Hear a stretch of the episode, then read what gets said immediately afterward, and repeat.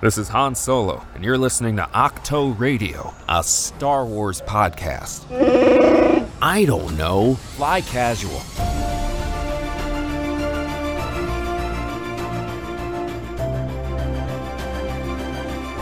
What is going on, everyone, and welcome to a brand new episode of Octo Radio, a Star Wars podcast. And I tell you, I'm going to tell you right now, it's not going to be a happy one. This is sad. These are sad times for everybody here. It's Andor season, but it's the penultimate episode of Andor. Some of you call it Star Wars Andor, which to be honest always kind of weirds me out a little bit. I just feel like Andor by itself sounds better. Uh, this is episode 11, Daughter of Ferrix, which Oh, what a title and so much thematic meaning packed into that. But of course, as always, like on all of these, I have not done them alone. I could not do them alone because they're too dense. There's too much going on. You don't do a book club by yourself. And with a show like this, I absolutely would never want to do it alone. And in a harmonious, perfectly fortuitous occurrence, I was on a show at the time of this recording last week. And now I have the illustrious hosts of that new podcast on this week. And that is Savi and Linz from Stardust Records. Hello, friends. How are you? We're so good. How are you? I'm okay. I'm good. I mean, we know this is a sad one, and we've been talking about it already for like 40 minutes. So like the vibe is already there. Linz, hello. How you doing? I'm doing great. I'm ready to get into this. Yeah, you you both had me on your show, Stardust Records, a brand new podcast. Not brand new. It's not a newborn, but it's definitely like an infant. Been around for like seven, eight weeks now that you guys have been doing your show. Largely inspired, of course, by Andor's existence. This show finally, four years since it was announced, and this show finally comes around. You're both, I think, fair to say, Rogue One is your number one film um, for both of you uh, in terms of Star Wars. I don't know if it's fair to say that Cassian was has been your favorite character from that movie the entire time, but if he wasn't then, he certainly is now. It feels like uh, with Jyn and Chirrut, of course, and everybody well up there in the rankings, I'm sure. So this is an extremely personal show for both of you. So on Stardust Records, you've been covering this show as well as other Star Wars topics. So thanks for being here. Thanks for having me on one of your episodes. Everybody go listen to that for sure. How are you feeling coming out of 11? Oh man, I was I anticipated this episode so much because I knew that this was going to be I wasn't sure if it was going to jump us to Ferrix because I knew that the the end, the last few episodes could be very much together. I assumed that we were going to be getting to Ferrix and this episode and the next episode we're going to be covering everything that's going to happen at the end. Um, so I was sort of surprised when we did start to watch it that we were getting sort of a a bridge episode into what's going to be the actual finale because we've been expecting you know arcs or you know uh, episodes that kind of go together. I mean they all flow pretty well, but we do have some definitive arcs. Um, so I assumed that this last two were going to be very much they go hand in hand. But it was sort of a bridge episode. Um, I don't I don't like to use the term filler when I talk about media because um, I feel like most anything that someone produces and creates. I just don't like to say that something's a filler because people like spent time yeah. on that and it means something horribly misused word. Exactly. Too. Yeah. So I loved this episode. It was I loved how they handled each character and each plot point. I was sad, but also kind of like ex- like I was really getting excited for the next one, especially with everything that happened in this one. So yeah, those are my general thoughts. General what about thoughts you? on Linz, and then Savi. Building off of that, your thoughts, and then also if you would like to be the one that acknowledges the elephant in the room, the the bold choice to kill Marva Andor off screen in between episodes was a huge shock, I think, to many of us. I think so too. For me, it felt like this episode the perfect way to describe it. Basically, it just felt like the result of an adrenaline rush. So you have this like amazing prison arc and you're like hyped the whole time because you know that they're going to escape because how could they not? And then it's like I guess it's the calm after the storm or like the exhaustion that hits after like a marathon and that's how I felt during it. And then on top of that, like you said, like Marva dies. And I I feel pretty confident that she's dead. I know there's like a lot of theories and stuff, but I like the way that they did it. I, I like a lot of things about this episode because, like you said, Linz, it, it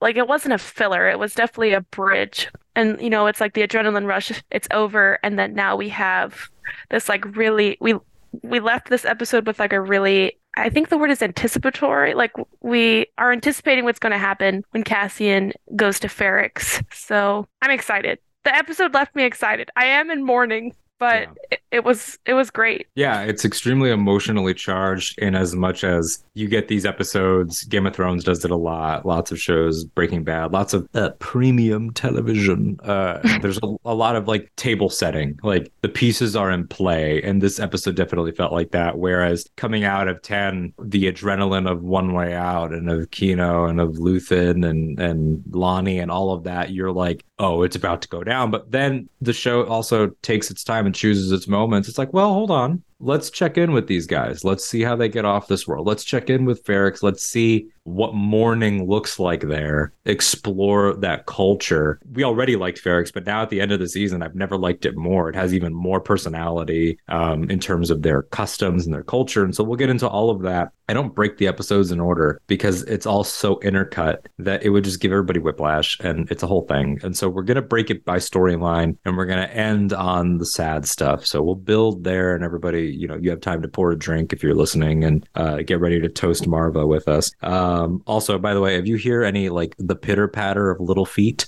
yes, that is Mando, the show dog, who is in charge of pretty much everything. He's the real mastermind behind all of this. Now, let's start on Coruscant because Coruscant is always an interesting thing because the Coruscant in this show is so different from the Coruscant that we saw in the prequel trilogy because you're not seeing it through the eyes of the Jedi. You're also seeing it during a very the dark times, yes, in, in general for the era, but it's also we're in lower levels, we're in meeting rooms, we're in houses, we're in apartments. It's it's very different tonally and it has been throughout the show. A few different characters here. Not like I'm saying we're ordering this in terms of importance because everybody's important, but some people got less in this episode. So let's knock a few of the smaller things out while we're here. Let's start with Syril getting a phone call in the middle of the night. Eedy Karn, this woman sends chills up my spine every episode, and she did as well. Imagine this woman waking you up in the middle of the night to tell you that someone was calling you. Just immediately unsettling. I know a lot of people have been like, "Is Syril gonna kill his mom?" Has been a thing all season. Uh, he did not in this episode, uh, but oh boy, that that is the that apartment might be the most uncomfortable place in the Star Wars galaxy. So tell me about this sort of callback to the first arc. Like it's even though you don't work for Pre-Mor anymore, uh, we might have Andor. Like it, it, might actually be happening. How did you both feel during the scene? It was a surprise to see that face again. Um, the man he worked with there. I forget what his um, ranking was, but uh, he was the one that was just under Syril's like command when they went to Ferrix, and he's calling him over basically Zoom to tell him about Cassian, a sighting of Cassian, or uh, not a sighting of Cassian, but the thought that Cassian might return to Ferrix because his mother passed away. And it was just, you know, there was humor in this scene because of the fact that they could hardly get through to each other. And, you know, they got them like replying to each other all disjointed. I thought it was interesting that because we've seen little hints of what Syril has been doing sort of behind the scenes, stuff that we didn't realize he had done. So when he was at his job and he was trying to find more information about Cassian behind his job's back, mm. now we see that this man that he worked with before he left Pre-Mor, I'm assuming he told him, Hey, if anything, you hear anything about Cassian Andor,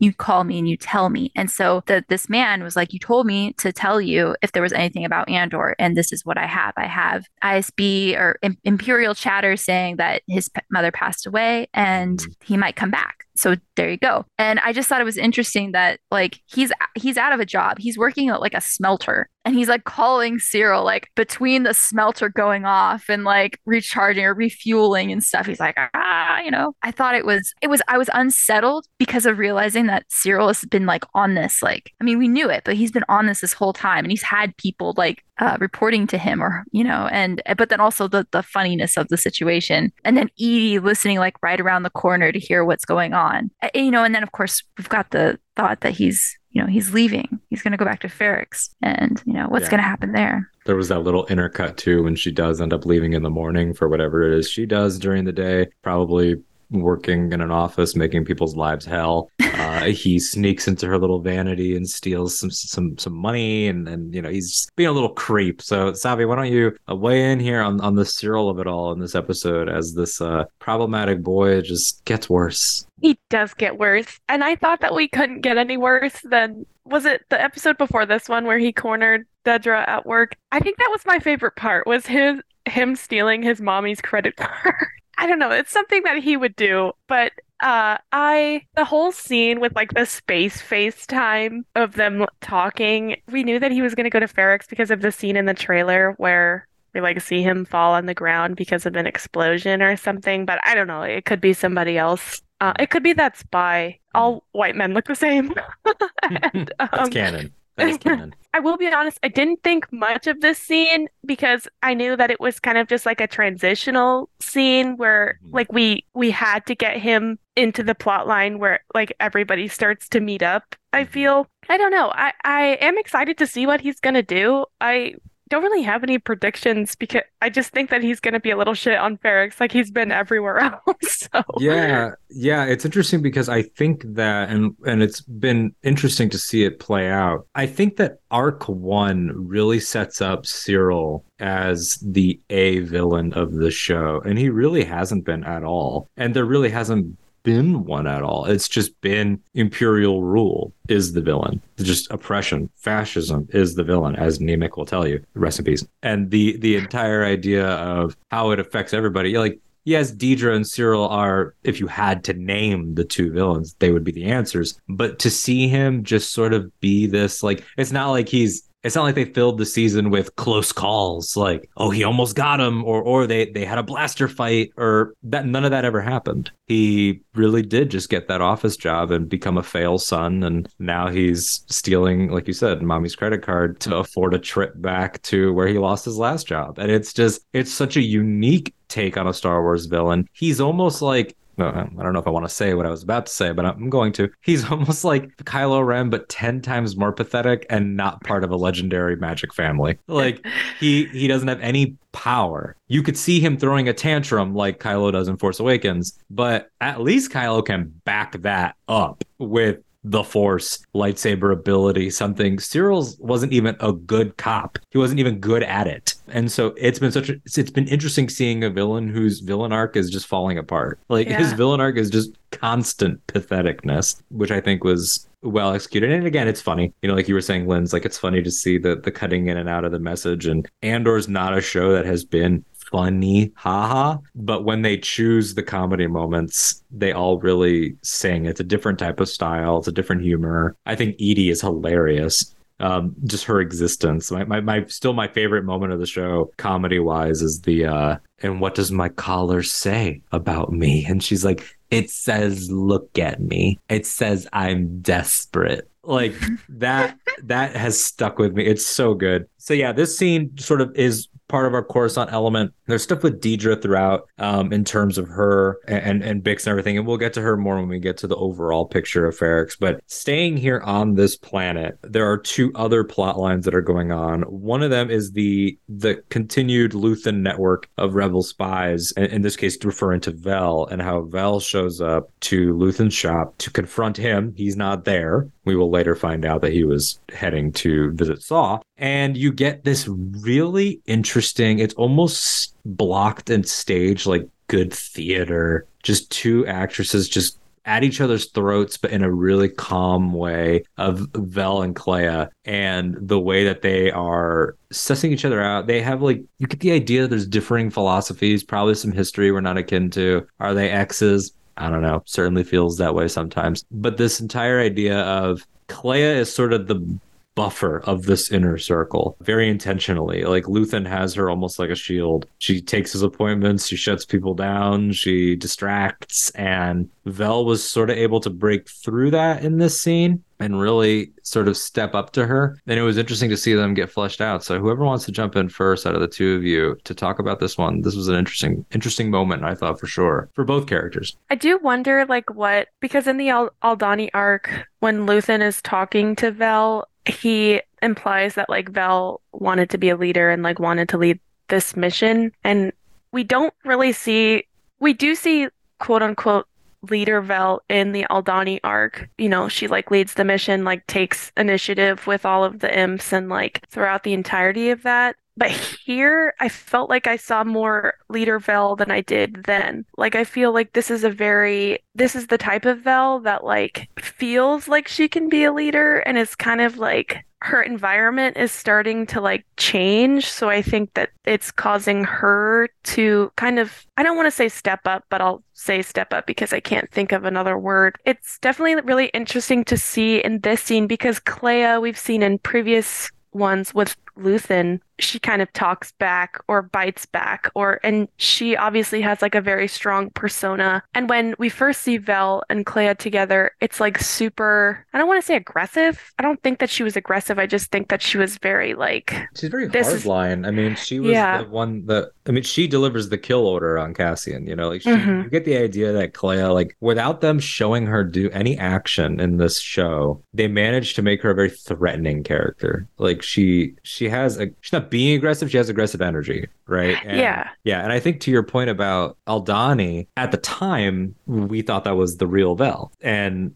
it wasn't until later that we knew that she was, as Mothma says, please go be a spoiled rich girl for a while. So I almost wonder if her confidence level was because she felt more at home in a rich people store than she did in the plains and hills of Aldani. Like, Yeah. maybe it's like, okay, I'm back. I'm rich. Like, you know, remember that you work at the store. Like I, you know, I, I'm I'm a equal player now. It's not like Aldani where months of work was about to come to fruition. So she does feel more comfortable um, in her way. She's also visited Mon, and I think feels a little bit more at home on Coruscant than Aldani, which was obviously so different. And I was gonna to this point about we didn't know that she was a rich girl when we were introduced to her in the Aldani arc. And I was just thinking as you're speaking that it makes so much more sense her hesitation, her I guess her fear when she was on top of the dam with Cinta and she was hesitating and Cinta's like, You gotta do this, you gotta do you gotta go. And she's hesitating. And I was like, man, if she's their leader, if she's been the leader for months, if she's she seems like she's pretty hardcore, like, you know, what's all this about? And now this makes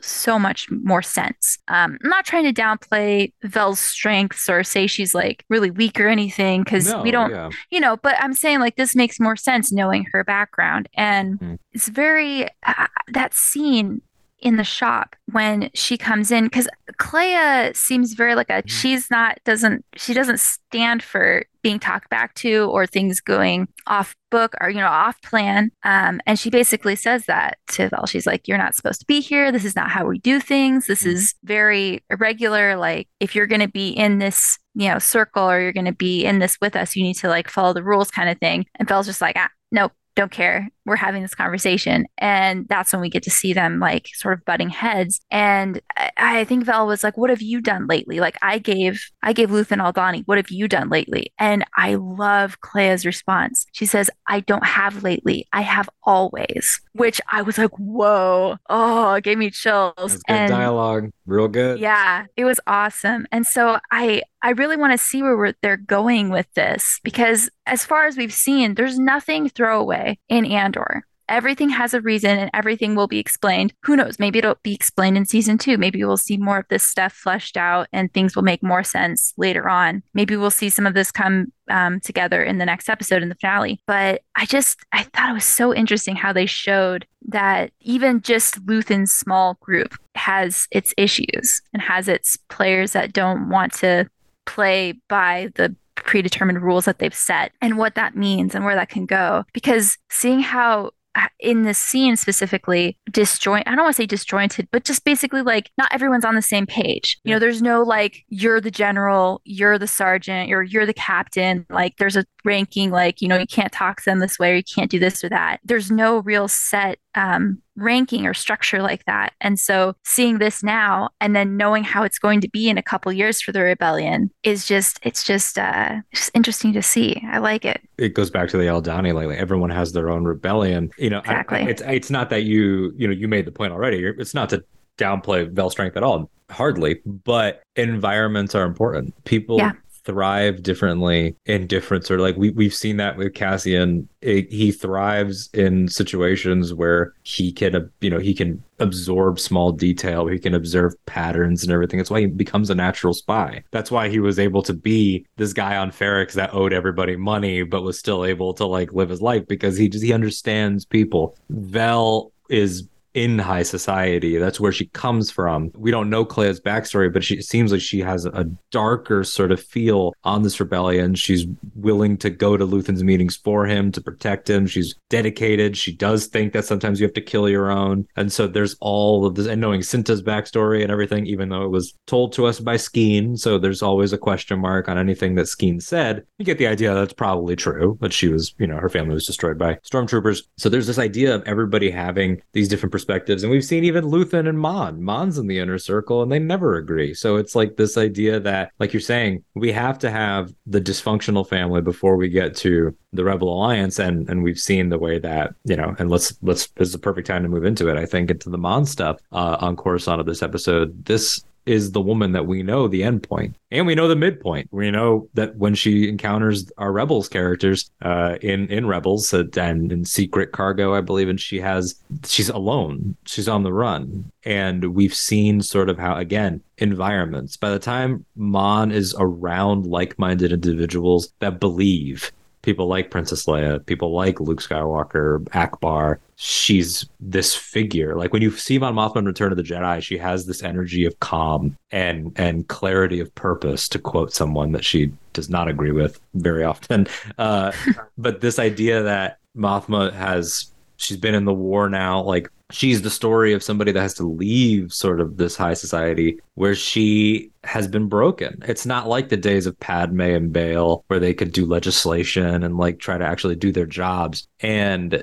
it's been this slow build of, well, her husband sucks. Oh, why does her daughter have such an attitude? Oh, is it because of the husband? Yeah, it kind of is, but it's also traditions and the way that you get that with Vel and the heteronormative expectation that she would find a husband and us knowing that she's queer and Mothma clearly knowing. And there's been all this build as to why Chandrilan tradition is bad, quote unquote. I mean, I'm sure it has its positives. Like all these cultures have positives and negatives, but it all builds to this realization that Mothma's daughter is like self radicalized, and that when Vel walks in and see, it's a two part scene. You know, the first part is about Leida, the second part's about the money. But this part about Leida like broke my heart to realize that your, your daughter has friends, which is good. She has community, which is good. And you can't jump in and sort of tell her she's wrong because it is her culture. But you are also a woman that is has been married and like understands the downsides of it. And Vel seems horrified too. Like, oh my god, is this really going on? All this religious, you know, nonsense. And they refer to the elder, I guess, as what I'm assuming is the Chandrilan god. And it's just this weird moment of realizing we know she has this choice to make, right? This Davos Sculdun offer uh, that's not a proposal, but very clearly is. And it might be made for her, not by her or by parent, but by her own kid, um, which is really weird. So talk about that in terms of just like how it made you feel, but also, I mean, this show's done so much, right? Like it's talked about the police, it's talked about the prison system, and now right at the end, Tony slides in religion too as like sort of one of the last attacks, really. It was really interesting to see throughout the episodes where we've seen Mon's family, we've kind of always suspected that like Leida felt this way towards her mother because of other reasons, possibly because of like Mon's busy schedule or things like that. But then when I saw this, it kind of shifted for me. I was wondering if Leida felt this way towards Mon because Mon doesn't want. I don't know if this has been expressed like vocally to Leida, but like Mon, obviously, we see her crying and she was very upset with Davo, and she doesn't want this for Leida, what her and Perrin got, because it's obviously made Mon miserable and Perrin as well. And so, there's that that quick line that even Perrin doesn't. He, he's, he's Yeah. surprisingly what is it? He's surprisingly loose on this subject, or surprisingly liberal, or something like that. Like yeah, he sucks, but even he's like, nah, forget all that. Like, Yeah.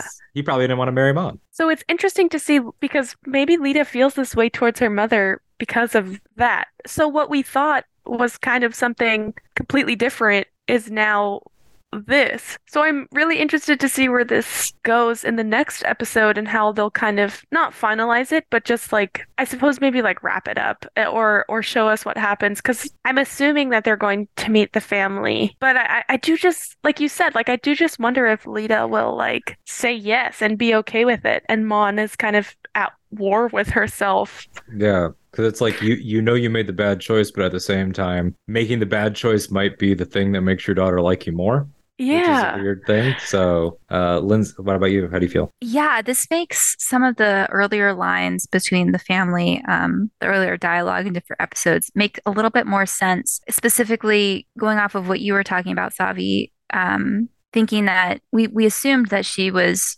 the way she was towards her mother because perhaps her mother's not in her life or things like that. But could it be that Leida picks up on Mon's like sort of pulling away from tradition and Leida has come closer to the tradition or religion that they have, while Mon clearly isn't following exactly what she's supposed like in Leida's eyes, perhaps Mon doesn't embody what she's been um, buying into. Um, and so lines like where Perrin tells Leida, like, you need to talk to your mom about something, when clearly this is almost more, I don't know, I don't want to say this for certain, but it seems like a patriarchal society, Chandrila. And Yeah. so, You get the hints, like so, so you when have to go Leida, find the husband, and you have to do yeah, this. and the so when pilgrimage. Perrin's like, no, talk to your mom about this, Leida's like, well, no. And then when they're talking at the table with Vel, and um, she throws in the line like, "Oh, mom's old boyfriend," like that, she, and she's she's she doesn't like that. You can clearly see that she doesn't approve of Mon and Tay hanging out together because that would be sort of against. I guess the religious uh, marriage, sort of the way that Chandrilan society and culture focuses on marriage, it doesn't fall into that into that. And so Leida, I think Leida's like kind of annoyed with her parents because they don't specifically Mon because they're not following what Mhm. she's probably buying into. And so this is just my perspective on no, what we've seen. And so I think that oh, man, it was just, it broke my heart to see Mon so upset because I think that she's going to realize that this is what Leida wants and if she goes against it, it's just going to drive Leida further away from her, but she's but if she gives in, Leida's going to be gone from her forever anyway. Mhm. Like it doesn't, no matter what she does, she's going to lose her daughter. And she can either lose her daughter to a marriage that she doesn't personally think is good for Leida and also secure the, the funds that she needs to be okay, or she can put up a fight. But if she puts up a fight, like I said, she's just going to lose Leida anyway. And Yeah. then she won't be safe. And so it's just such a hard, terrible a- thing. It's a great example of of taking a really noble character who we know is good. Mon is one of the like most if if if you had a category of purely good people in Star Wars, she's there. Like she's all she's a hero through and through. But you've put her in a situation where she cannot come out of it with her hands clean, either as a businesswoman politician or as a mother and wife. It's like like you said, you're Yeah. gonna lose her either way. So do you gain dirty money and lose her to something that she wants. Thus you probably gain dirty money but and gain daughter approval but really lose her. Or do you stick to nobility do what you think is best for yourself for your conscience for your daughter for your family buck tradition a little bit but then still be 400,000 credits in the hole and risk the whole operation with Luthen and Tay. So there's positives, negatives on both sides, and it's it's a really interesting way to break it down. And the way that Genevieve plays it, just a god tier actress, and just everything that she's able to do with the smallest lip quivers and the, and the single tears and the eyes watering. And then when you get Faye Marsay in there, and the way that she comes into the camera focus and is like, "You're not taking proposals," like they do so much to tell you how bad this culture is without ever going to the planet. Like we don't yeah. we still haven't seen Chandrila in live action or animation. I don't even think we've seen it in a comic. Maybe I could be wrong about that, but it is just it feels like this.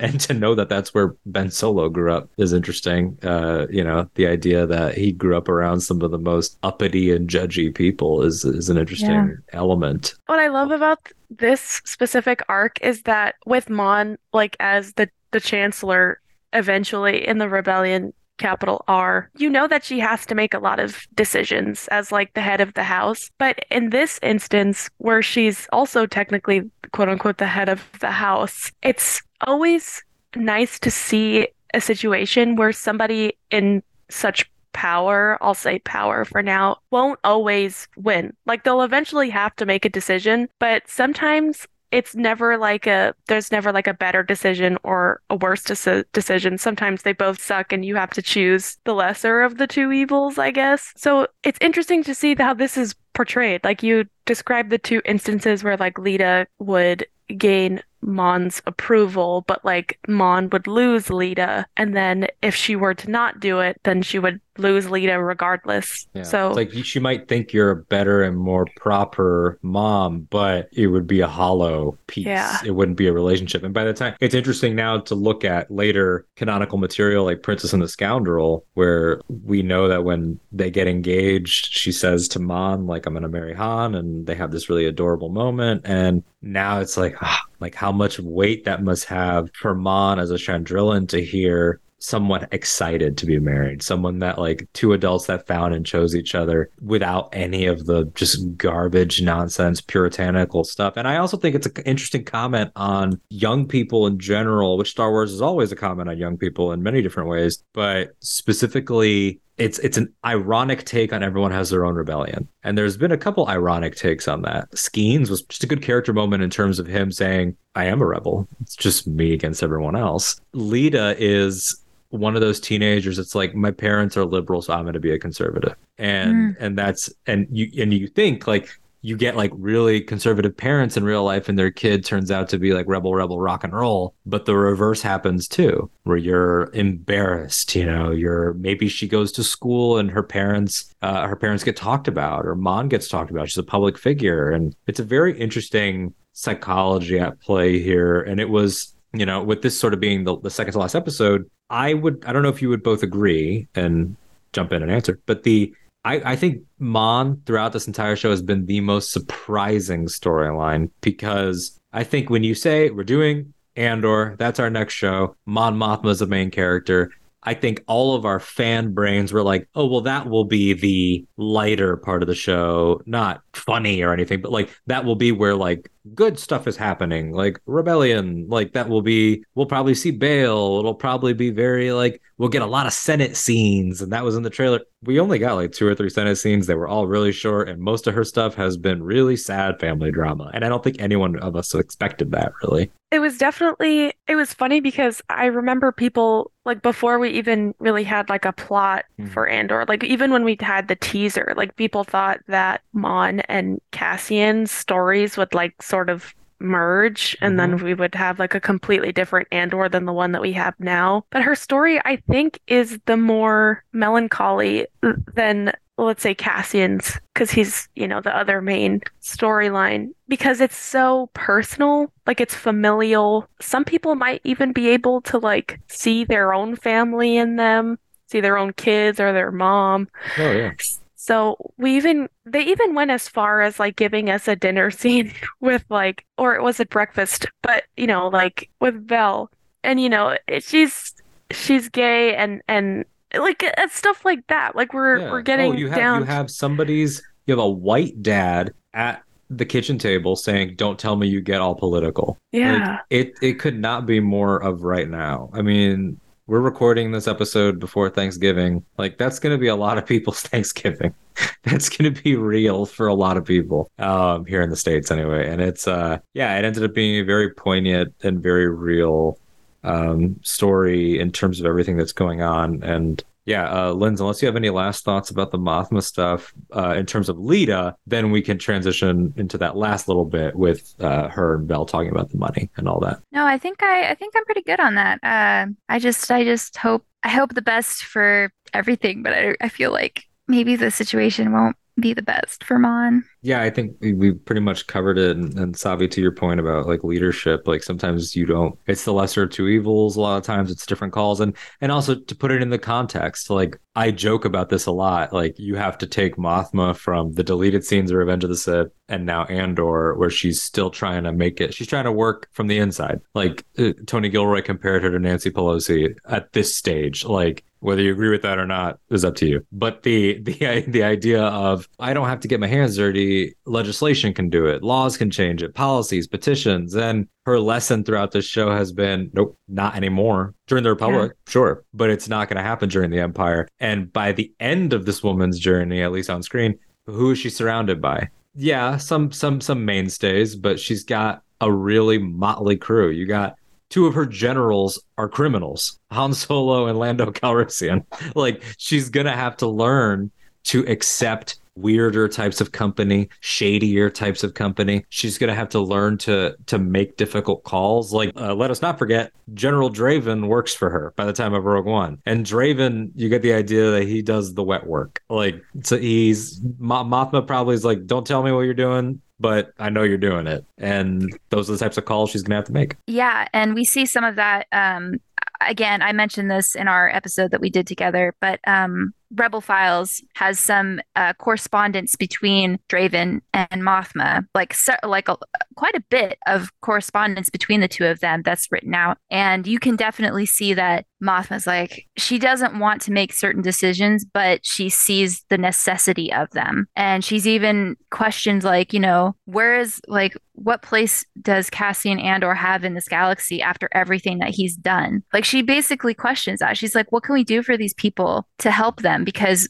we know like we've asked them to do all these terrible things. And so yeah, to your point, she definitely has to to get right with those things and um and maybe not get right maybe not feel good about it i don't but, think she does feel good about it but i think she willing to do it yes yeah. but i think that she does come to a place where she's like okay these are the things that are happening and this is what needs to be done to move forward and i don't have to be mm-hmm. okay with it but there's a bigger picture here and um yeah so it's really interesting seeing her move into that. Absolutely and that's classic star wars. Like mm. when has anybody when has any hero of star wars ever felt full confidence? Like that it wouldn't be a myth if there wasn't. Like luke doesn't you know he doesn't feel good about having to fight vader. It, it, it, you could apply that to anyone. You pick any Star Wars story. Like Ezra doesn't feel good about leaving his family. Like he he has to abandon the Ghost Crew to save them. Like it's like nobody feels uh, wholly good, but it's the it's the fact that you are brave enough to actually do it, and and the fact that Mothma will get to that point where she's you know she's there. She's not in an office in Return of the Jedi. She's there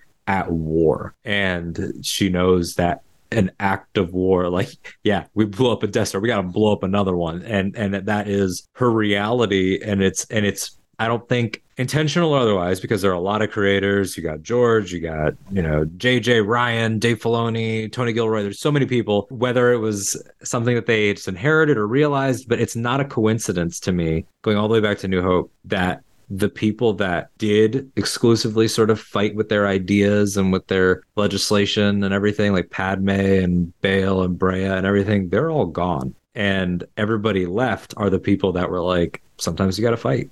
And Mothma has to become that. Mothma is the last holdout, really, um, of that old guard. And and it's sad, but it's powerful to see. And I say war, and that word comes up in another scene and uh, we talked about Vel looking for Luthen. Well, where was he? The Fondor was not out back. He went to go visit a friend of ours. He went to go visit Mr. Saw Gerrera, impeccably played once again by Forest Whitaker. This is this was the trailer moment for me that I was obsessed with. It was in here, the call it what you want.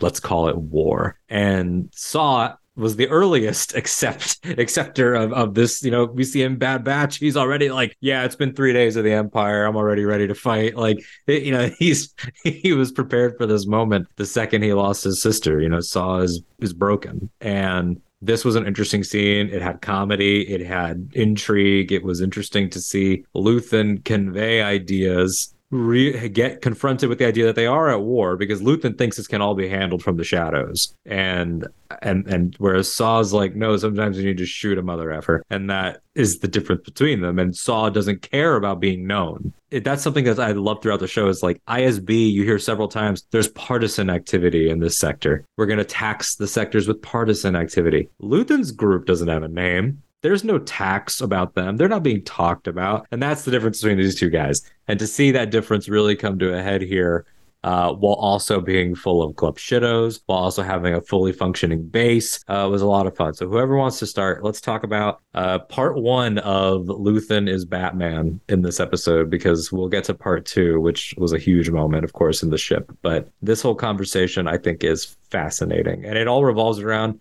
a third party, Anto Krieger. So going into this scene, I was wondering why Luthen decided to go there. And I assume it was because I maybe I just missed it, but I assume it was because Saw wanted to talk to him about getting the um, supplies and things to go and join Krieger. And because when we see Luthen being brought into the base, Saw's like, "Yeah, okay, I'm ready to go. I want to join him." Like, I've ch- like he totally changed his mind. Yeah. Why? Was, my I impression don't- too was that he called Luthen. It was probably Yeah. I need to talk to you. Yeah. Yeah.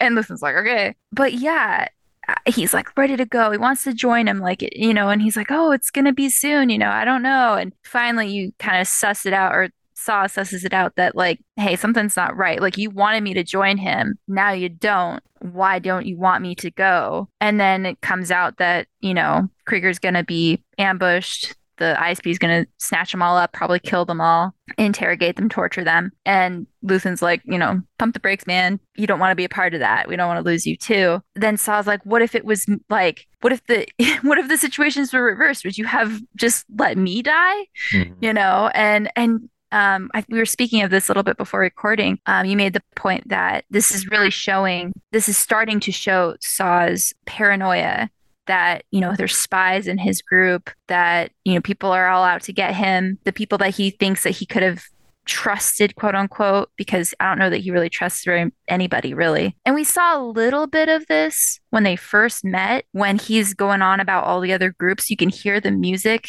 kind Mhm. of like insinuating his I don't want because like I don't want to say Saw's like I don't want to say that he's I you could just hear the paranoia in the music. Yeah, he's not at basically. rock bottom yet. Yes. because rock bottom is Rogue One. Like Yes. that's the. And- I mean, he sees his you know the closest thing he has to family and Jyn, and immediately assumes it must be an assassination. Which is so sad. yeah, And and so then we get yeah like Luthen you know it's like oh yeah I have someone here it's Tubes and Tubes is like what the hell no and and you know like you're saying we get a little bit of humor in that but also really shows that Saw is definitely this is definitely not one of his good days and Luthen's reveal of Krieger's mission being basically botched because of everything doesn't make it any better. So um, I loved Stellan and Forest's acting in this. This was amazing. They were so great in their first scenes together. And in this one, too, I was just blown away. Uh, their chemistry, the way that they played off each other, um,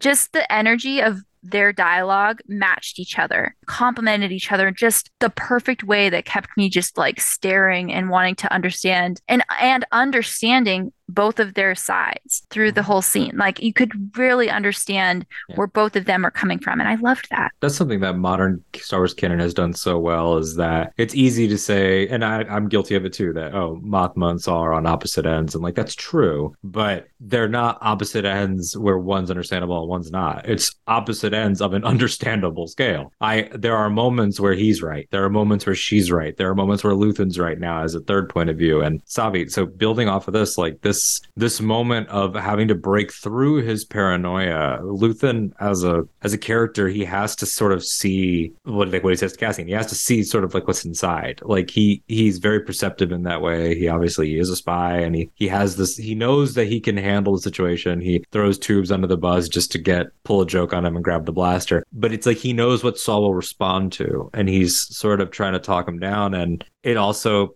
again it forces much like Mothma's being forced to dirty her hands, this makes Saw, who has very bloody hands, it makes him realize like, am I the Saw Gerrera about to help protect an ISB mole? Like, and how weird that must make him feel. I think it's a really fascinating scene if we consider like other forms of canon as well. Like if we jump to Rebel Rising, I, I this scene kind of reminded me of the scene in the book, and spoiler alert, I suppose if someone wanted to read it and is listening, the scene where Saw starts to figure I suppose it's not scene, it's like over time. Saw starts to figure out that like people or he starts to suspect that people know who Jyn's father is, so Galen. And this paranoia, I feel like, isn't new. Like, I feel like it's always stemmed from something in the past and has like grown to be more and more substantial. And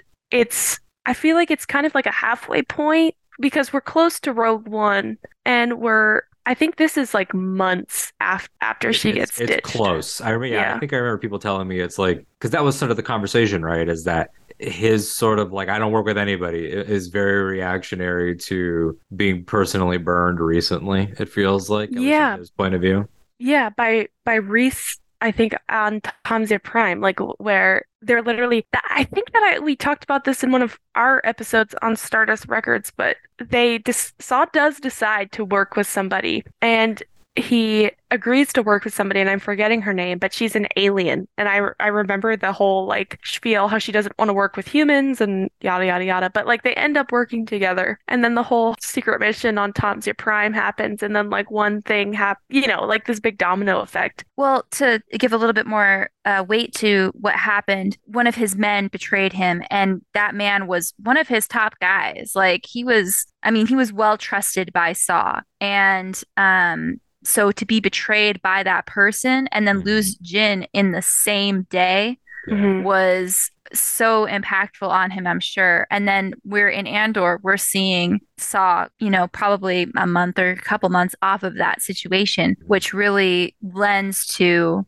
how we see him in the show. I don't know if I don't know if the writers or I don't know if they've taken that into account. I would think perhaps they did. Savi, you posted um, I think an interview about this. I'm not saying you have to remember this right off the top of your head, but I believe Forest was like calling I don't know who it would have been. I'm not sure if it was Tony calling. Oh, yes, he I do remember. Uh Forest called and basically like asked about a bunch of the lore Mhm. regarding that has happened with Saw since he started playing Saw essentially. So he called and he asked about like Kyber crystals and like anything that he should know. They probably told him about Fallen Order and Bad Batch and, Yeah. And Rebel and- Rising. Rising. Yeah, and So that makes- that's that cool. makes sense. Like there's the Kenobi was the first time that Pablo Hidalgo was credited as lore advisor, so you can tell that there's at least been a shift in bringing that stuff up and and saying, well, this and this actually, and this and this, and you know, not that everything before Kenobi was suffering, like they were doing fine, but it's cool to see those things where you're like, oh, that could be this and that could be this like i was You can re- the scoundrel and it's it's forming a i always use the word tapestry to the point where it's become an alden meme but like it's it's true i mean that's what it is it's it's you like can see the cohesiveness. Yeah you don't lose anything if you don't know but if you do know it's like oh it, it's even that more rewarding of a scene. And that's why my most desired book right now is a luthen novel because Yeah. he did a Luthen novel of the 15 years that he's talking about of or some point in it or like what broke him. Um i keep using the batman comparison like maybe it was like his child or wife or something and or just anything that he could have been. I don't know but he I don't want to get too down the road of like, because I don't want to keep us here too long of like fan theories, but I really wonder if because you know in, in in obi-wan kenobi roken says that he was married to he doesn't say jedi but married to a force sensitive that like the empire went after. Like i almost wonder if luthen was also with somebody who was force sensitive and that's why the sky kyber means more to like something going on. Like because the, the you know the radican empire or rakatan empire i always say that wrong. The rakatan empire uh stuff that happened thousands of years ago would have had jedi involved. Like it just makes me wonder like because you know in early rogue one concepts lyra erso was a jedi and then that was minimized into more of a believer vague. I wonder if they'll go that far maybe with luthen and like reuse that idea that maybe his wife was killed in order 66 or like just like just something. I don't know. But i want to know what got him to this scene as well. And i think we have that picture with saw forming from clone wars to bad batch to rebel rising and fallen order. Um but yeah it's it's an extremely interesting scene to see these these two go at it. It's it's shakespearean in its nature. Like you were saying Lindsay, the, the chemistry you get the right scene partners sometimes and like diego and andy Serkis had that and I think that uh, Stellan Skarsgård and Genevieve O'Reilly have that. Uh, Denise Gough and, and Kyle Soller, like their chemistry is amazing for how like uncomfortable it is. and you can see that in their they did a lot of interviews together those two specifically and Yeah. they have an insane it, their rapport is very well seen and um it definitely paid off when they played these much more serious scenes Yeah. um together as their characters uh yeah so they they were they're pretty funny their interviews are pretty funny they're definitely um denise is quite the character in all the best ways Yeah, I, I really enjoyed all of that. And I will tell you something else, uh, Salvi, unless you have any last thoughts about Saw Luthen, do you want to, would you like to speak as Two Tubes' lawyer in this moment and clear him of any charges? I think it's so funny that luthen was like, just for the lulls, I'm gonna, I'm gonna, because again, Saw, it's Saw Gerrera. Like, he might have, I don't know, he might have attacked Two Tubes if it was, you know, like that's very risky to do that. Uh, but yeah, any last thoughts on this whole scene before we get into the other Luthen scene, if we're staying with him? We're good. We're good. Okay. Here it is, everybody. Lightsaber ship confirmed. Uh, everything that we had been waiting for. It's Star Wars. Star Wars, baby. You got to have one space battle. This show, it was very boots on the ground. How are they going to do space? How's, how's that going to work? We had seen one big space sequence in that first trailer, which ended up being the Eye of Aldhani. That wasn't a battle. It was more of an escape. And this wasn't really a battle either, so much as it was a little ass kicking. They didn't really put up much of a fight, but this idea that he's leaving, so he's leaving Sector Milo. And here we are. Imperial Patrol coming through, partisan. I love how they're like, there's partisan activity in this sector. It's like, yeah, you're like literally right above them. If you, if you weren't so busy wasting time doing this, you might actually catch them. They're right there, uh, which cracks me up because now I picture Saw and everyone on the ground like, let's pack it up. Let's pack it pack everything up. Let's go. Let's move to Jedha. Let's get out of here. This entire sequence is just pure Star Wars cool. It's again, you weren't going to have a huge battle scene in this show because timeline wise, there hasn't been a big battle and there can't be until Atollon and Scarif. And so, like, how do you get ship action in here? This Fondor we knew was special. We hadn't really seen a droid brain that was that, that was like actively speaking in a ship before, really, not in live action anyway. And the the entire idea of this being the most tricked out, ready spy Batmobile because it's just a hauler class. Like when you look up the the Fondor is not the name of the ship. The Fondor is just what it is. Luthen's not the kind of guy I think that names a ship. He's not sentimental like that. But this ship has these. We saw them in the trailer. These side cannons that are like laser cannons, but they shoot single beams that stretch all the way out. It look so it looks like the ship has double lightsabers, and then it's got these like these saber dart sort of things, but not the Attack of the Clones saber darts. They just fire backwards and destroy this giant radar tractor beam. Automated turret. It's just amazing. Whoever wants to jump in first, talk to me about this scene and just how freaking cool it was. I instantly thought that the the person contacting Luthen on the Imperial ship was Brom Titus. Okay, you're not the only one that thought that. Okay, You're I was the like, only one that thought that. I was like, that's Brom Titus. I My was fri- like, my friend Nikki thought it was Brom Titus too. Has he been credited? Uh, are we, do we know? I have no idea, but in my head, I'm telling myself it's Brom Titus because Brom Titus was, to quote Wikipedia, was the steward of a new experimental Imperial interdictor. I don't know mm. if that's how you pronounce it. That could Yeah. use its gravity well projectors to pull entire ships out of hyperspace. And then he says this quote in Andor, if it's Brom Titus, he says, We need the practice. So I Yeah. was like, if this is Brom Titus, then it makes sense. That And does. also just Brom Titus taking another L. I like I love all the the recurring Imperials and Rebels. Like it's Brom Titus, Constantine. There's a couple other obviously Kallus, but there's a couple other small ones that just constant L's. They're just there to be jokes, and it's the it's the best. There's the one that's getting demoted throughout. I can't remember if that's Constantine or, or maybe Titus, but Well, I think it was Brom- Titus. It was Titus. He goes Yeah. from admiral to commander. it's so good. I love it. Um, yeah, just yeah, give me your reactions to this, to this, to the action, to, to the the way that it all looked and worked and felt. My favorite thing was that it's you could tell that Luthen was prepared exactly for this situation. Like he had every single backup plan prepared and ready mm. to go. He had like a script in his head.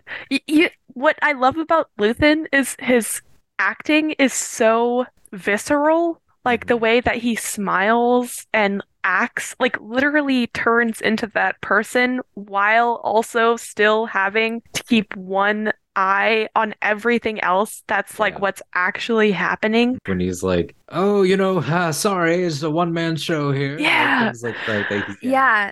yeah his his accent changes his mannerisms but then we see him taking control and i the moment where and it's very i don't want to say that it's like subtle you can't see it happen because you can but the moment that they decide we're still pulling you in like we don't care about your we don't care about your codes. We don't care about who your id we're still pulling you in. The moment that that happens you can see him be like okay great. Like so now i have to do I, now i actually have to do this. Like he'd already prepared the weapon systems or he, the weapon systems were pre- preparing but then he's like i gotta use them. And i thought that the um this is probably not true this is probably not what it is but the um well he shoots out of the back of the ship that destroys the uh dish the tractor beam dish reminded me of the flèche launchers from uh, Rebel Rising, and I think they're in maybe some other media, but they reminded me of that because like that they are phys- they're not like a blaster sort of thing. They're they're a physical weaponry that shoots out like a spray of metal that can totally just wreck your day. Mhm. And um, in Rebel Rising, there was some used in a cr- like a crowded like a room, yeah. and it was very awful. And so, but this reminds me of the same sort of weaponry because this was not a blaster. Um, this were not lasers. Yeah, this was no, so something he's physical. physically ripping it apart, whether they're Exactly. This looks like darts or shrapnel. Flèche launchers mounted on the back of his ship, which is insane. It would be even cooler if that's what they were because aren't they uh, illegal at this yeah, point? yeah, I think so. Um, I'm trying to look. I, I have it up on Wikipedia. We're, we're getting into the. We're, we've got our stuff up The here, but uh, yeah, no, it was really devastating. Um, so the fact that yeah, it was there was talk of banning such weapons from civilian use on the planet Inusagi, Inusagi, Inusagi. because of what Saw did. Because Saw used that the way he did Hmm. on that planet, Yeah. there was talk of banning it from Hmm. civilian use because of it. And they don't show that in the book, but Luthen called him and was like, "Hey, let me get one of those." Yeah. Sounds awesome. yeah, and he's like, I'm gonna put that on my ship. Yep, sounds Um, great. My ship's gonna have that. It's gonna have the. I know there was there was a theory. I think that Alex Damon from Star Wars Explained said that maybe Luthen, like he has Sky Kyber, and maybe it powers his his Lasers. side lasers and everything because they are so lightsaber like. But it was the it wasn't just that. It was the spin too. Like It was the spin. It was so The unnecessary. We got our unnecessary spin. We got our yeah. unnecessary Take spin. that, Boba Fett haters. that, that- I will defend the Boba spin. It wasn't Boba. It was the Scad spin in Boba Fett uh, forever because it was delightful. It was a Um, good spin. Kylo Ren also spins for no reason in Last Jedi. Did there you go. I mean, to. Luke did. Luke has done it too. Yeah, oh yeah, it's a classic. Like It's a Empire. Strikes Kestis is constantly spinning all the Yeah, time. Cal, Cal is always going. that man, the But- man loves it. But the but those lasers reminded me of. I mean, any Star Wars weaponry really can have this sort of um bit to it. It's the spinning that really makes it special. But um, just they reminded me of the uh oh gosh, now I'm gonna make myself look bad in front of people. But like the spider, big spider droid things from the Clone Oh, yeah, Wars. The, the that like just shoot like a straight beam, a big red beam, and then just like obliterate people. yeah, they're Um, on Geonosis. that's what it. I don't remember yes. their name either. But I don't remember the name, but those like the that laser kind of um laser thingy. Wow, I'm so I'm so Star Warsy, but um yeah, it reminded me of that Big kind of deal. over here. Yeah, That's oh my like- gosh. I feel like laser thingy is exactly Star Wars fan. Like I don't think the any of laser us have thingy a is proper. what first of all that's what george lucas would say all right Yeah. so like let's not pretend like yeah what cracks me up what this is off topic what, what will always crack me up about star wars is that out of everyone in the world that should be an expert you know the creator he probably like knows the least and that just brings me such joy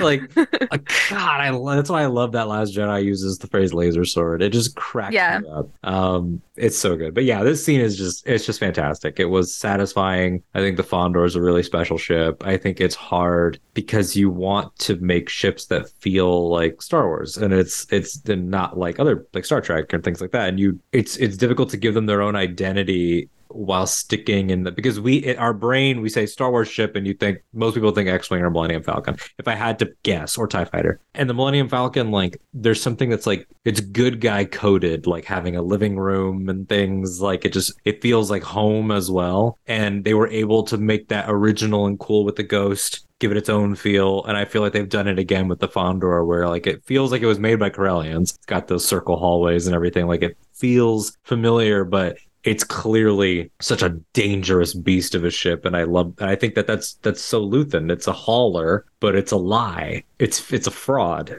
Well, that's that's what I love. Like like to build off of that. A lot of the ships that we see alongside their captains are like a mirror of who pilots it. Like Hera and the Ghost. It's essentially a house in space. it's a home She's got- yeah Yeah, or Luthen. Poe and Black One, like he's Yeah. he's leading two squadrons, red and blue, and his is gonna be black because he's Poe Dameron and he's cool as hell. Like it, ju- it just feels right. Like with with Cass, even Cassian was like, I've I've flown one of these ships before, and it doesn't do that. Mm-hmm. So it, it's like you have this crappy little dinghy in space, and it's got all of these tricks up its sleeve, and not not calling Luthen a crappy little dinghy, but it, it's like a reflection of Luthen. Like Well, he's yeah, just he's Yeah, everything yeah. about him is like like a great example is in the first arc. It was something that wasn't talked about a lot, and I'm glad it was. I mean, amongst fans, I would love to hear what Stellan says about it or, or Tony Gilroy. But the fact that Luthen walks with a cane and doesn't need one, it's things like that. Never in the show has it ever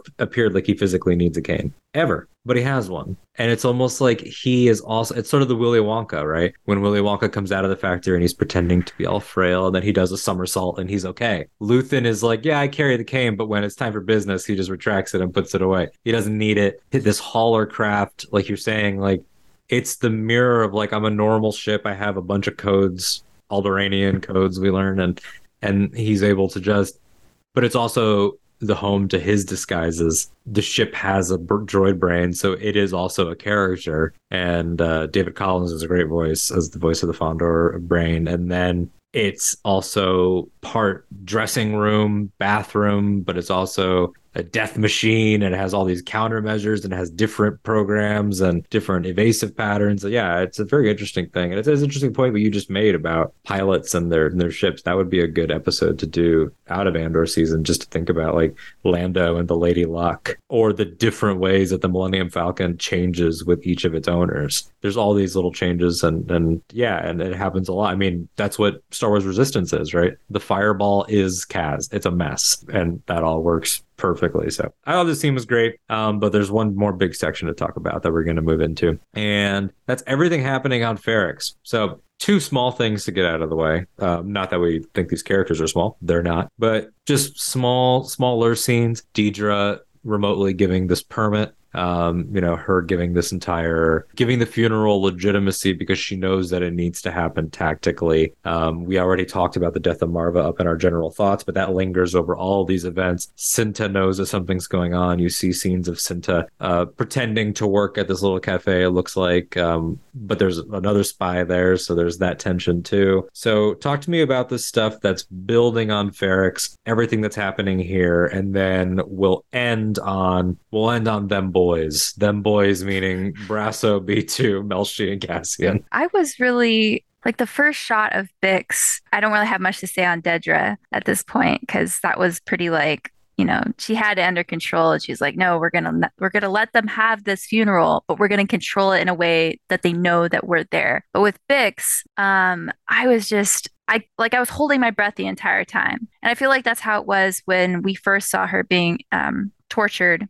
that scene with Dedra and her. But this was again the same the same deal. I was holding my breath the entire time. Like she has been through it. She's been through so much and you can see it clearly from the moment that scene starts and she's unresponsive. She has to be basically dragged to the control room or the main room where all the operations are happening in the hotel and she's basically dragged there and they can't get anything out of her. And it almost seems like she wants to, like, I don't want to say that she wants to speak, but it's almost like she realizes that she just can't speak, like she can't answer. Um, you almost get that feeling of like being trapped in yourself, like she can't comprehend what is going on and and if she tries she just can't and so she's just staring at this holo of um Kreegyr and she can't answer them. And it and the guy oh the imperial that's there with her Oh, Just- uh, oh, Captain just- Tigo. Tigo or yeah he just just makes me my skin crawl because he's like you know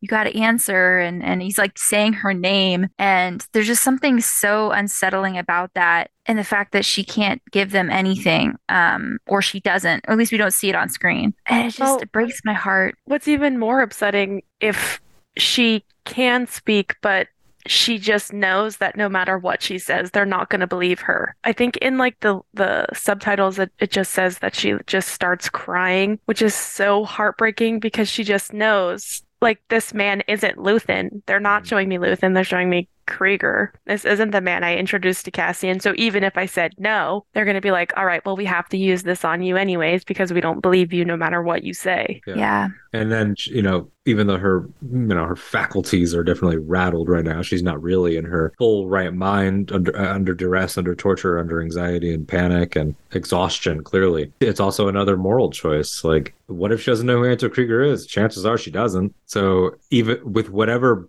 you know sound of mindness she does have, is she gonna damn this guy with a lie to save herself from torture? So it's it's another it's another Yeah. morality play. Like let's say she was like, yes, yes, it is totally, totally the guy. What if that guy dies?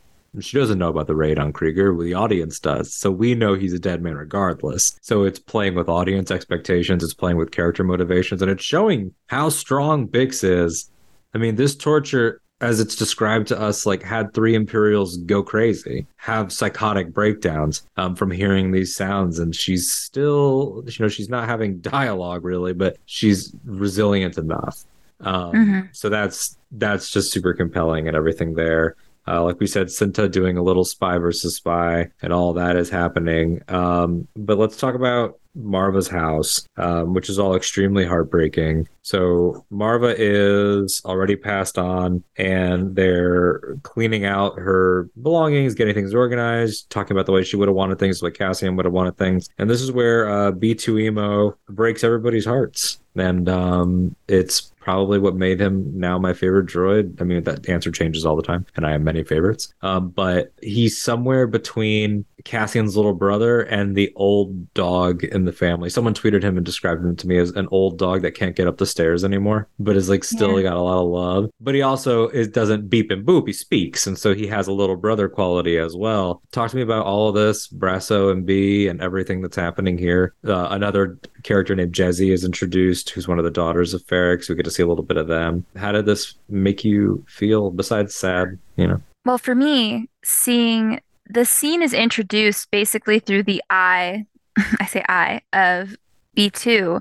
Um, it fades into the conversation as if he's hearing it. You've got the liquid of the cup that's on top of B2, like in full, like that's all you see in a couple of the shots, and it's shaking as he's being talked about and he's listening to what they're talking about um, as they're cleaning up Marva's bed at the time. And it just to me immediately made me think of someone who's like on the verge of tears, on the, on the verge of a break. Like he's he's breaking down and he's in denial of it and he doesn't want to go. He wants Marva. He doesn't that's all he wants is just Marva to be back. And you know, we see later on he thinks that she might come back and he wants to stay. And it's just so heartbreaking. And listening to Jezzi and um, the other woman, you know, they're saving the blankets for Cassian. Like, it's so upsetting to hear them be like, well, Cassian's coming back, you know, and he'll want this, and Marva would have wanted this. And, you know, what are we going to do about the droid? And then, you know, Brasso being there to help and be like, you know, you're stay, you can stay, you don't have to go with me. Jezzi,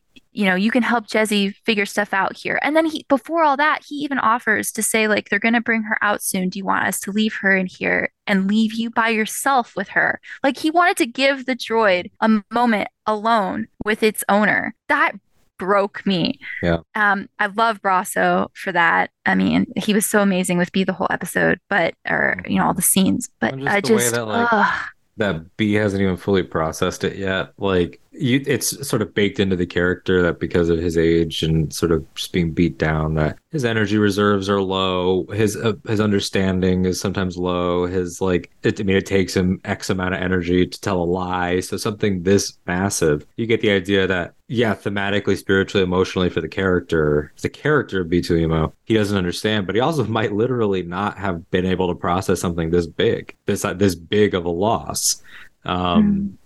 And it's it's devastating. I mean, we've all lost loved ones and stuff, and we've all had pets, and so it's it's a cocktail of all those emotions. So, Savi, how are you feeling during this? And then also a couple of the later scenes too, like the be convincing Brasso to stay over and things like that. If we're gonna compare B2 to an old dog, like how Tony did, I always I was thinking during this scene how B was like, you know, I want Marva, like I, I don't want that, like I want this. And Brasso was kind of like he was so patient with something that will we I mean we don't I don't want to say never because it's a very strong word, but like will is failing to understand the depth of the situation at hand. Like you could never look at a dog and like explain something to them, but like in in this situation with Brasso, we see like we see a, a bit of Brasso and like how he is like he comes off of work and he helps Bix with Marva. But then here you can like really see like how in depth he w-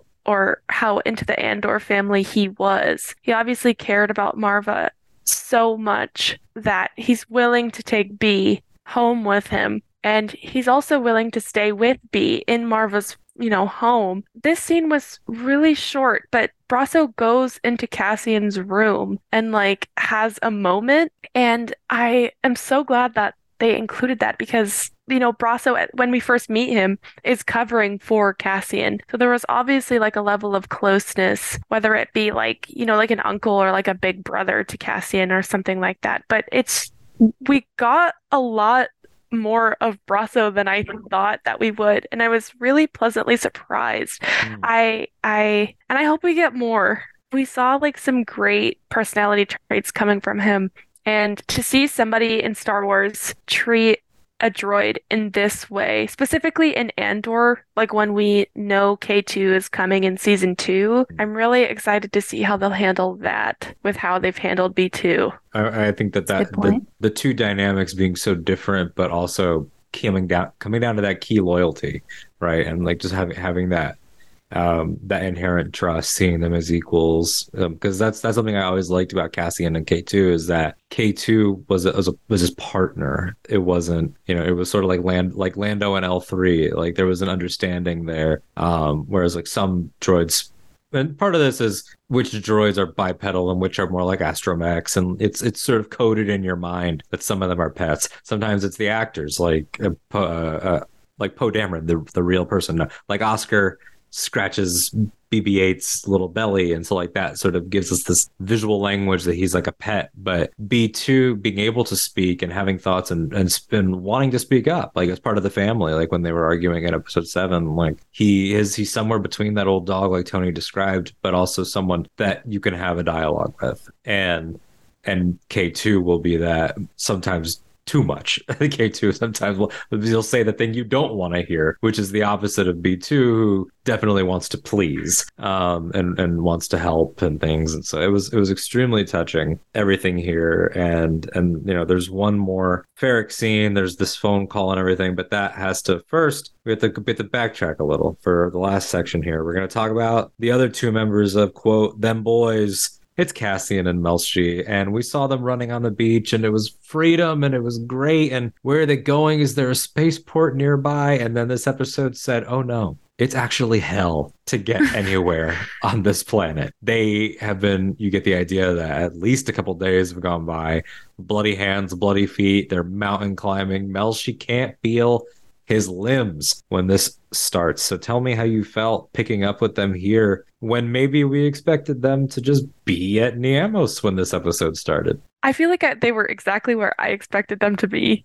It just felt so like I felt like this is exactly how Mel Melshi and Cassian would be on a mission and the rebellion together. Like I it just felt like a big parallel moment to a scene we haven't even gotten yet. Yeah. I loved that Melshi was just so like a guy who is just so willing to like do nothing in the prison to being the first to start running towards a ship with no plan was my favorite thing to see. Yeah, And- like it's such an interesting comment. Not to cut you off, but just like that idea that you're talking about of like the missions we haven't seen yet, how they already have the rapport. Like, yeah, it was forged in the prison, but it makes me think of make 10 men feel like a hundred and how Melshi's part of that. Like Cassian is sort of like the gasoline on Melshi's fire. Like it's like Cassian is that element that can get Melshi to do greater. That's why they work as professionals, but also like he can't climb until Cassian tells him, until he gives him the okay. Like he needs affirmation. And I I love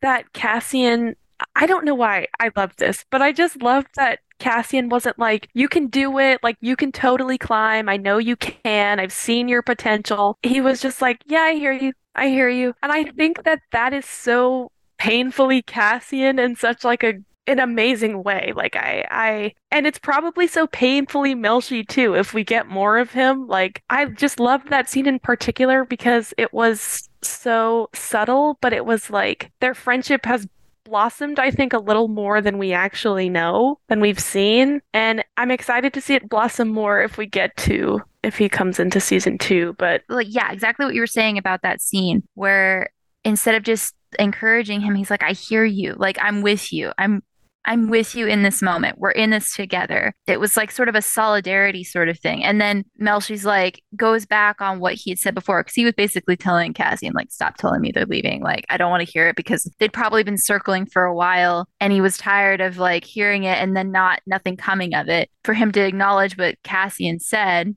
and be like, okay, yeah, tell me they're leaving. And Cassian's, yeah, they're leaving. Like just that little, just that first scene of them just so sets up their friendship, like the dynamic between them. And then when we see them, you know, staking out the two aliens, uh, or I, I don't know, I think it was, is what the dialogue and the subtitles said. And Melshi's like right there on the edge. He's like, yeah, okay, so, you know, this is this is how it is. And Cassian's like, you know, all right, yeah. And they go down there and Melshi's just running out there. He's like, "Oh, fly a ship?" And he's like, "Well, yeah, I guess it's pretty old." And he's like, "Okay, that's all I need to hear." And he just goes for it. And I just thought that was so like, yeah, how we're saying we're hearing, we're seeing more. to add on to that, the part where Cassie, where Melshi was like, "Can you pilot it?" makes me wonder if there's been like little tidbits of conversation where Cassian is like, "Oh, well, I can fly." Yeah. So, like their friendship happening off screen. Like I, Yes. I, I could Yes. watch an entire show of just Cassian and Melshi.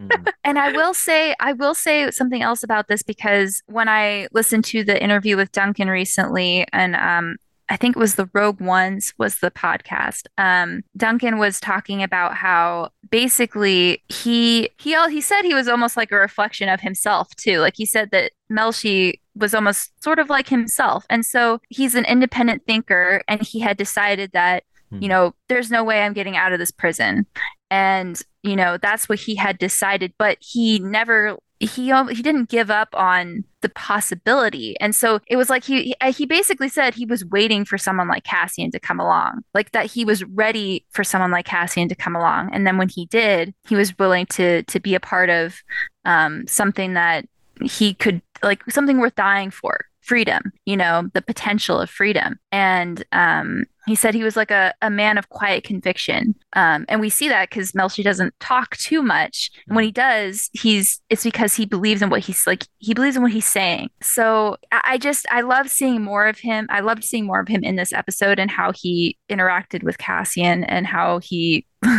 how the both of them just got the, the way he ran. And then cassian's like no wait ah, okay i'll go with you. And they're going in together like they're doing everything together. And they both end up in those nets. And uh yeah just the fact that like he, we talk about how gross those nets it was so gross. Like yeah i was actually talking to molly damon from star wars explained and she brought up how it reminded her of uh, shelob and everything that happened in return of the king and and and frodo and just not just like the foaming at the mouth but particularly when he when he open when they open it and he's like a mummy in there. Like it was totally that vibe that there it's like this weird organic material and i love that you know tony i'm gonna make it kind of not Star Wars. Gilroy was like, haha, fooled you. I gave you a huge space battle scene and two of the gluppiest shittos that ever existed in the history of glup shittodom, one of whom uh, ends up being a partisan. Um, I forget the gentleman's name. It's like a funky name. I'll It have really is. I know where That's it is. saying something. Side Ock. S- Sizen, Sizen Ock or something? C Y C Y E D space O C K. Sizen Ock, yeah. Sysadok. So we need to someone needs to submit this person to the Glup Shitto account to Yeah, be oh, yeah. posted. If Syset if Twitter survives. Yeah, if there's still a Twitter by the time this episode's released, someone hit up the Shadow account for Syset Ock, um, who was here. They're talking about water. They're they're doing their little little little scene there, and they realize that these are prisoners that they didn't weren't actually Imperials, and they just like, hey, yeah, we'll give you a ride. Nice to see a quad jumper again, some sequel trilogy love in there, and then they make it to Niamos. That's where Cassian wants to go. Which, if you were playing at home, you knew where the blaster was, you knew where the money was, and where the manifesto was. So someone had to hit it up, and I'm really glad that uh, evidently security at that hotel is terrible. So while Syset Ock goes to become a partisan, and you yes, you can see him in Rogue One. He's on screen um, when Jyn gets to the partisan base. These two boys. They decide to go to Niamos, and we don't see them land there. We cut to Cassian and he's getting his stuff while two aliens are asleep in bed, just trying to live life. And uh, at some point, Melshi went shopping or stole someone's clothes on the beach there, and he straight up looks like he's in Miami now, as if it wasn't already Miami. Now it truly is. All all the I don't know if you know this Yeah. meme within Latin American families, but we have this saying Hmm. where it's at every Latin American family's dinner table, there's one white man. Do you have that? Oh, well, that that's yeah, that's Melshi at Cassian's table. He's 100%. he was like he gave him these he definitely gave him this like space guayabera and Mhm. this necklace and these tom these like space toms they are and he like sat him down at the table and was like you're a free man now here's, a, here's a plate. Yeah, uh, yeah. I just give him a blaster. I, I just love the. I mean, not to undercut the emotion. It's very emotional. It's beautiful, but it's it's Star Wars is great because you, you think about the off-screen moments and it's just so funny. Oh, where's the scene of these two aliens like landing and then being like, "Well, bye guys." Well, thanks. Uh, good to meet you, I guess. Like, what was that plane ride like? And then you've also got like now like Melshi and Cassian. Like Melshi's making good points. Like he's right. Someone does need to tell the story about the prison and what's going on. So I'm just assuming he'll have his own adventure. Maybe they could do a Melshi like you know YA novel or like a a five issue comic or a middle grade or something about his journey toward the rebellion because i'm assuming there'll be a nice reunion in season two um, but it's the the splitting up of like well here's a blaster and uh i'll text you never or I, I, how does that work i have so many thoughts about this scene and all or this like arc i suppose or this like storyline but first on Narkina 5 with the two glove shitos because I cannot remember their names right now. They're going off about like how the how the empire has like messed with their water and how it's messed with just their way of life. And my favorite thing is that we see the like solidarity between citizens here. Like they're like it wasn't us, it was the empire. And instead of like keeping them in the gross little prisons. They Mhm. like literally fly them to Niamos and they help these two strangers out because they've been affected by the Empire. And I loved seeing that. And then on Niamos, if people watched the like leaked footage of Duncan and Diego on set filming this scene, I will say as much as I was anticipating this scene, I was sad that the shot wasn't pulled out just a little bit because they Mm. were both talking with their hands. And I feel like their hands said so much. Mm. Like Melshi's Melshi was uh, obviously the audience won't be able to see what I'm doing, but like he's kind of gesturing and he's like, I like we have to do this. We have to split up. And I there was so much being said with just his hands that I feel like it would have added a lot more to the scene. But then I know that there was the emotional aspect where like Cassian just lost his mother, so we have to see like the the glossy eyes. And I thought for a split second that Melshi was also getting emotional physically, like viscerally I, I don't know if it was just me, but it, it was definitely like a moment that they were both Lindsay, you said this today, where like Cassian had this like gut feeling where th- their time was coming to an end, and then he gets this calm, or he calms somebody, and he's finds out that his mother is dead. And once again, he's like completely and utterly alone. And he has to face that on that shoreline. And I love that we have Cassian on a shoreline, completely and utterly alone. And then in Rogue One, we have Cassian on a shoreline, not alone. In a moment where he probably thought, like his entire life, that he would be alone, he had somebody with him. So Yeah,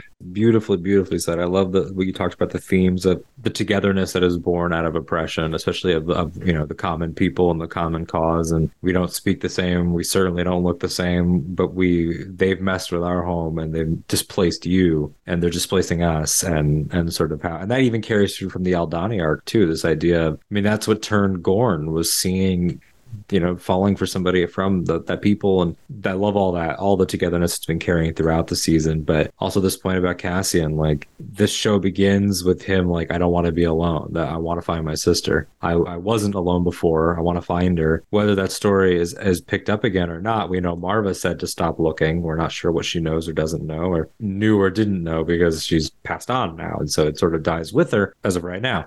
Um, but it's an interesting point um, to consider every this this back and forth. Like I had my sister in our community, then that was taken from me. But I gained Marva, but then that was taken from me. But then I gained Kino, and Kino died. I gained Melshi, and now we have to part ways. Like it's this constant gaining and losing, and gaining and losing, and gaining and losing, even more than he even realizes at this point, because Vel and Luthen are trying to kill him. Like he's got even more betrayals in his life, and many more to come. And we know there's still years of Cassian adventures between this and Rogue One, but I, again, it, to know that Rogue One even starts with him killing one of his own allies, like then you become the thing that's doing it, and how interesting that is for for his arc. So, uh, yeah, Linz, what about you with this this goodbye? And you know, as Savvy added in the the phone call that sort of brings it all together of her passing. Well, I think this also with the phone call with Cassian realizing that his mother has passed. When people, when the audience, there was a, part of the audience that was in denial about Marva's death, and they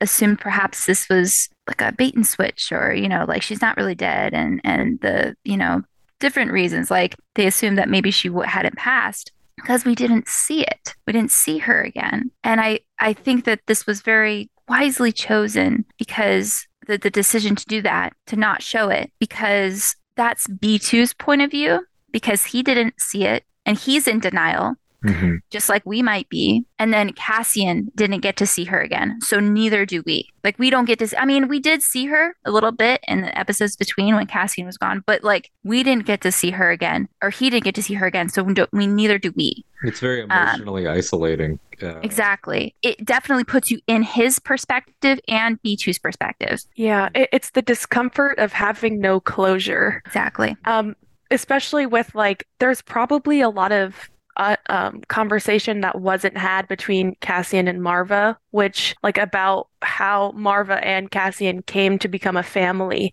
Yeah. So I'm sure that Cassian has always had these thoughts in his mind. He's grown older. They've, you know, surfaced and become like a little bit more um like strong in his little old it's a little explosive. I mean, in Yeah. the first arc when they are yelling at each other, and he doesn't clearly doesn't want to be yelling at his mother, but it's this back and forth, and they're trying to settle the Kenari stuff and the report from Pre-Mor and everything. Like, yeah, he sat with us for a long time, and it's the cumulative build too, because he's already lost a parent and got no closure. It was already a tumultuous time, and Clem was just trying to calm everyone down and be sort of a, a, paternal figure to the town, and he died for it, and that burns Cassian, and he tried to do something about it, and he got burned again, and it's like this, all these things unsaid, and all these endings that you didn't choose. And I think that's the thing is that he Cassian's never gotten to choose any of his own any of his endings at any chapter until And- One. Yeah, Yeah. and and the big thing that a lot of people were talking about was how he wanted to pass on this message to Marva, you know, like, you know, that he's thinking of her and that that she would be proud of him.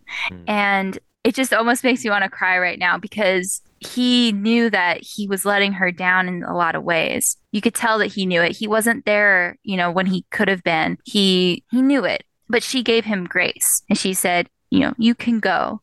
Like this is where I'm supposed to be, but I'm letting you go and you can be who you, you know, be who you want to be, like go your own way, but I need to stay. And we know that there was things that happened before Andor even picked up. We we saw the type of person that Cassian had become in the community and we knew that Marva wasn't always um, happy with his choices. And so he did something that he knew that she'd be proud of, but now he can never even tell her. Mm-hmm. He'll, she'll never know. And that must just tear him apart. We see it tear him apart. And so many people are making the connection to that being like Cassian's last line in Rogue One. You know, your father would have been proud of you to Jyn because she would, he would never see what Jyn had done, just the way that Marva would never see what Cassian had done.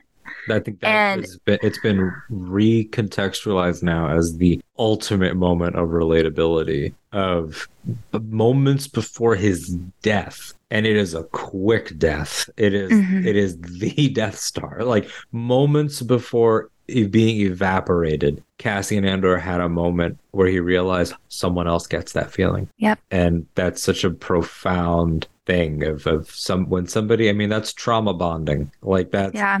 That is that how many uh, who amongst us does not have a friend that you exclusively like are friends because oh oh oh you have a you have dad issues too or you have sibling issues you have this you were you know traumatized in this way that way and even though it's right before they both die it's the most like it's pure. It's very pure. It was already very pure even as just a movie but it's so much more now like That yeah, Yeah, that so line will never that line will never be the same to me mm-hmm. now. Like it was so impactful to begin with Yeah. that he would show that compassion to her and speak to that in her mind because even in the novel I was reading it I was reading that part today. She she was moved by that because in her mind she didn't just come to Scarif because she wanted to make her father proud, but it was something that she held inside of her that she she hoped that she could mm-hmm. and and she she thought about this earlier in the book too but then right right in that moment that cassian spoke to that something that they never they never communicated to each other but he just knew it that mm-hmm. that's exactly what she needed to hear. It is so beautiful so and it's, beautiful. it's and that's the man that he spared and we talked about that on stardust records the idea of of course i'm not going to kill someone's father. Like I, i've done a lot of terrible things but now knowing about clem and cassie and andor and the two of them as a duo i know some people see it as romantic other people don't whatever your interpretation is that has gotten so much richer just because of this show and she's not even in it so when i hear people Mhm. say that they want tony gilroy to do a Jyn project i completely understand them and i agree seeing Jyn, you know, at the same time, what are her stories right now with no Saw and nobody? And I think there's one Forces of Destiny that she's in that's before Rogue One. I think that I think might it's be two. one or two of them, yeah, where she uh-huh. she's on her own. She helps a child, I think, in one of them, which was really cute. Yeah. Yeah. she meets sabine Yes, Yes. that's right. That's what it is. It is the Sabine crossover. Oh, ah, those- I got to rewatch all those. What's interesting, I guess, just to like wrap this part up essentially with like the whole thought that like there's this lyric, I guess, and not to be cliche, but like this like invisible string Hmm. attached to somebody, and, and it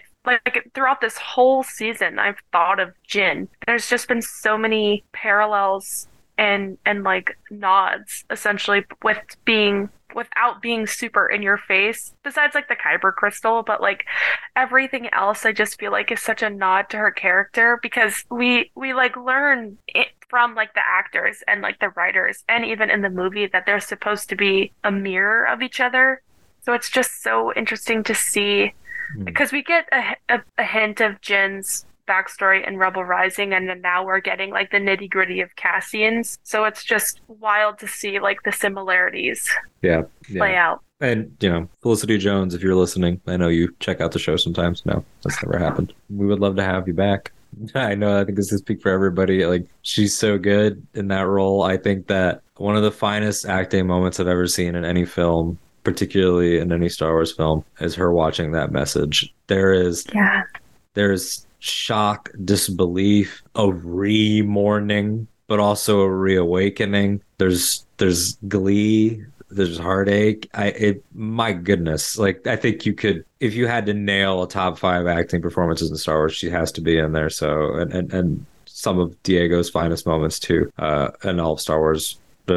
Some of the finest Star Wars moments, but particularly for him, are in this show and in this episode. And this ending, this this processing as he looks out over the beach is um, powerful. It's extremely powerful. The cinematography, um, the Nicholas Britell score, just everything about this. Again, to end, like you said, this is a bridge. This is getting everyone to the place they need to be. And now it's like if if the message he's passing is she would have been proud of me, and now he knows she can't know this, she can't get this message, then of course you have a driving energy now for him to say, well, then I'm going back. I think is it's such a powerful note. So if any of you have closing thoughts, let me know. Now's the time. I just thought it, I, I, for me personally, I thought it was really poignant. We like to use this word, Savi and I, that they had that shot on a beach with the mm-hmm. ocean in the background. And it wasn't just the nod towards Rogue One, but it was also the sky was yellowing and there was there was sun rays coming down and you could you could make so many parallels between then of Rogue One and, and that, but yeah. someone else made a parallel to seeing Marva in the sunlight looking back at Cass little Kassa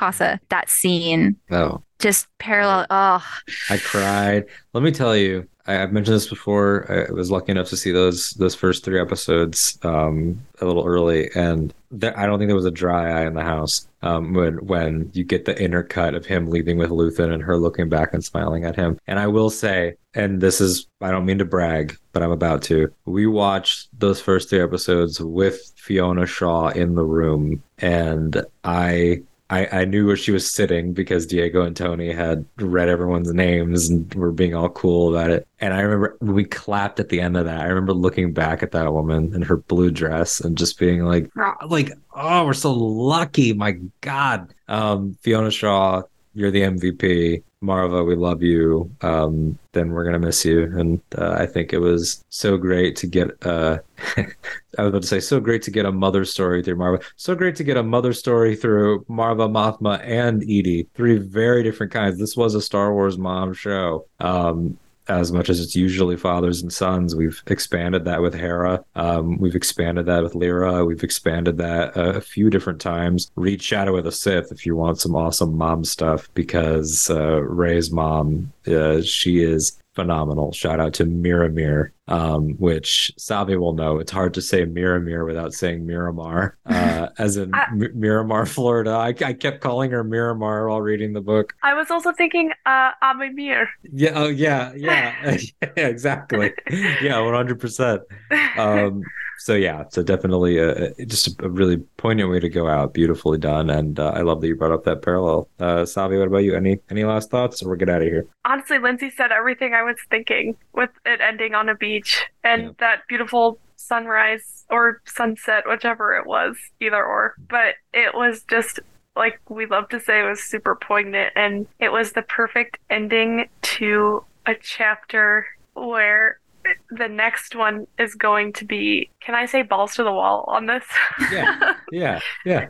or the next chapter will just be balls to the wall because we all oh, know yeah. that that's coming. it's going to be, and and and you know, I'll close out by saying this: Niamos, as much as I love it and it's cool, and I'd love to see it again, and it is Miami. The the narrative purpose, the themes of that planet. If Tatooine is thematically this place of birth and rebirth of the chosen one, and then that's where Boba Fett dies and is reborn, and Shmi is laid to rest there. Like Alderaan is this place of paradise and of home, and Naboo is like you know uh, the the idea of the symbiote circle. Like every Star Wars, uh, Jakku being about the shadow of the previous war. Every Star Wars planet has a core theme that you can find. Coruscant now uh, there's many depending on where you are the theme of Niamos is running away it's a resort and the fact that you have the second to last episode there it's like yeah no you can't run anymore and he, we had he tried it went to jail. Now he's back there and it's like one more choice. And Melshi makes his choice. He's got his mission, and now you have yours. And it's such a cool way to go out. So,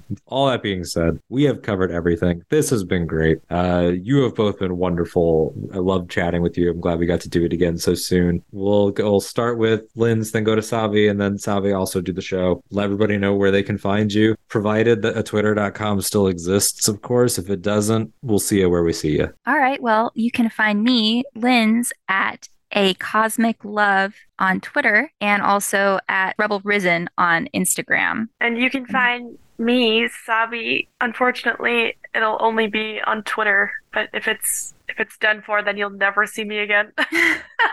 but uh, you can find me at Andorisms, so Andor and then isms, uh, or you can find me as an admin on at News Andor.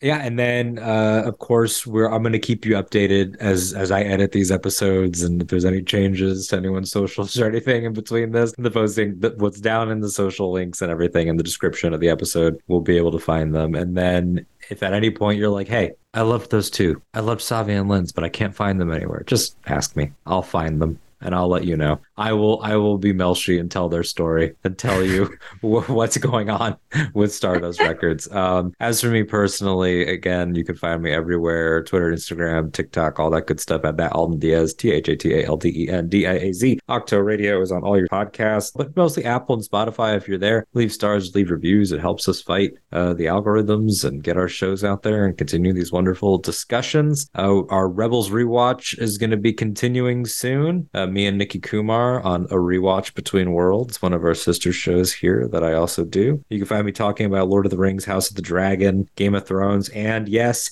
Willow over on Casterly Talk with my friend and collaborator Ken Napzok. I recently wrote for Star Trek.com. Hope to be doing some of that again soon. But in the meantime, for me, for Savi, for Linz, for Melshi and his new Miami shirt, we will catch you next time. Punch it, Chewie.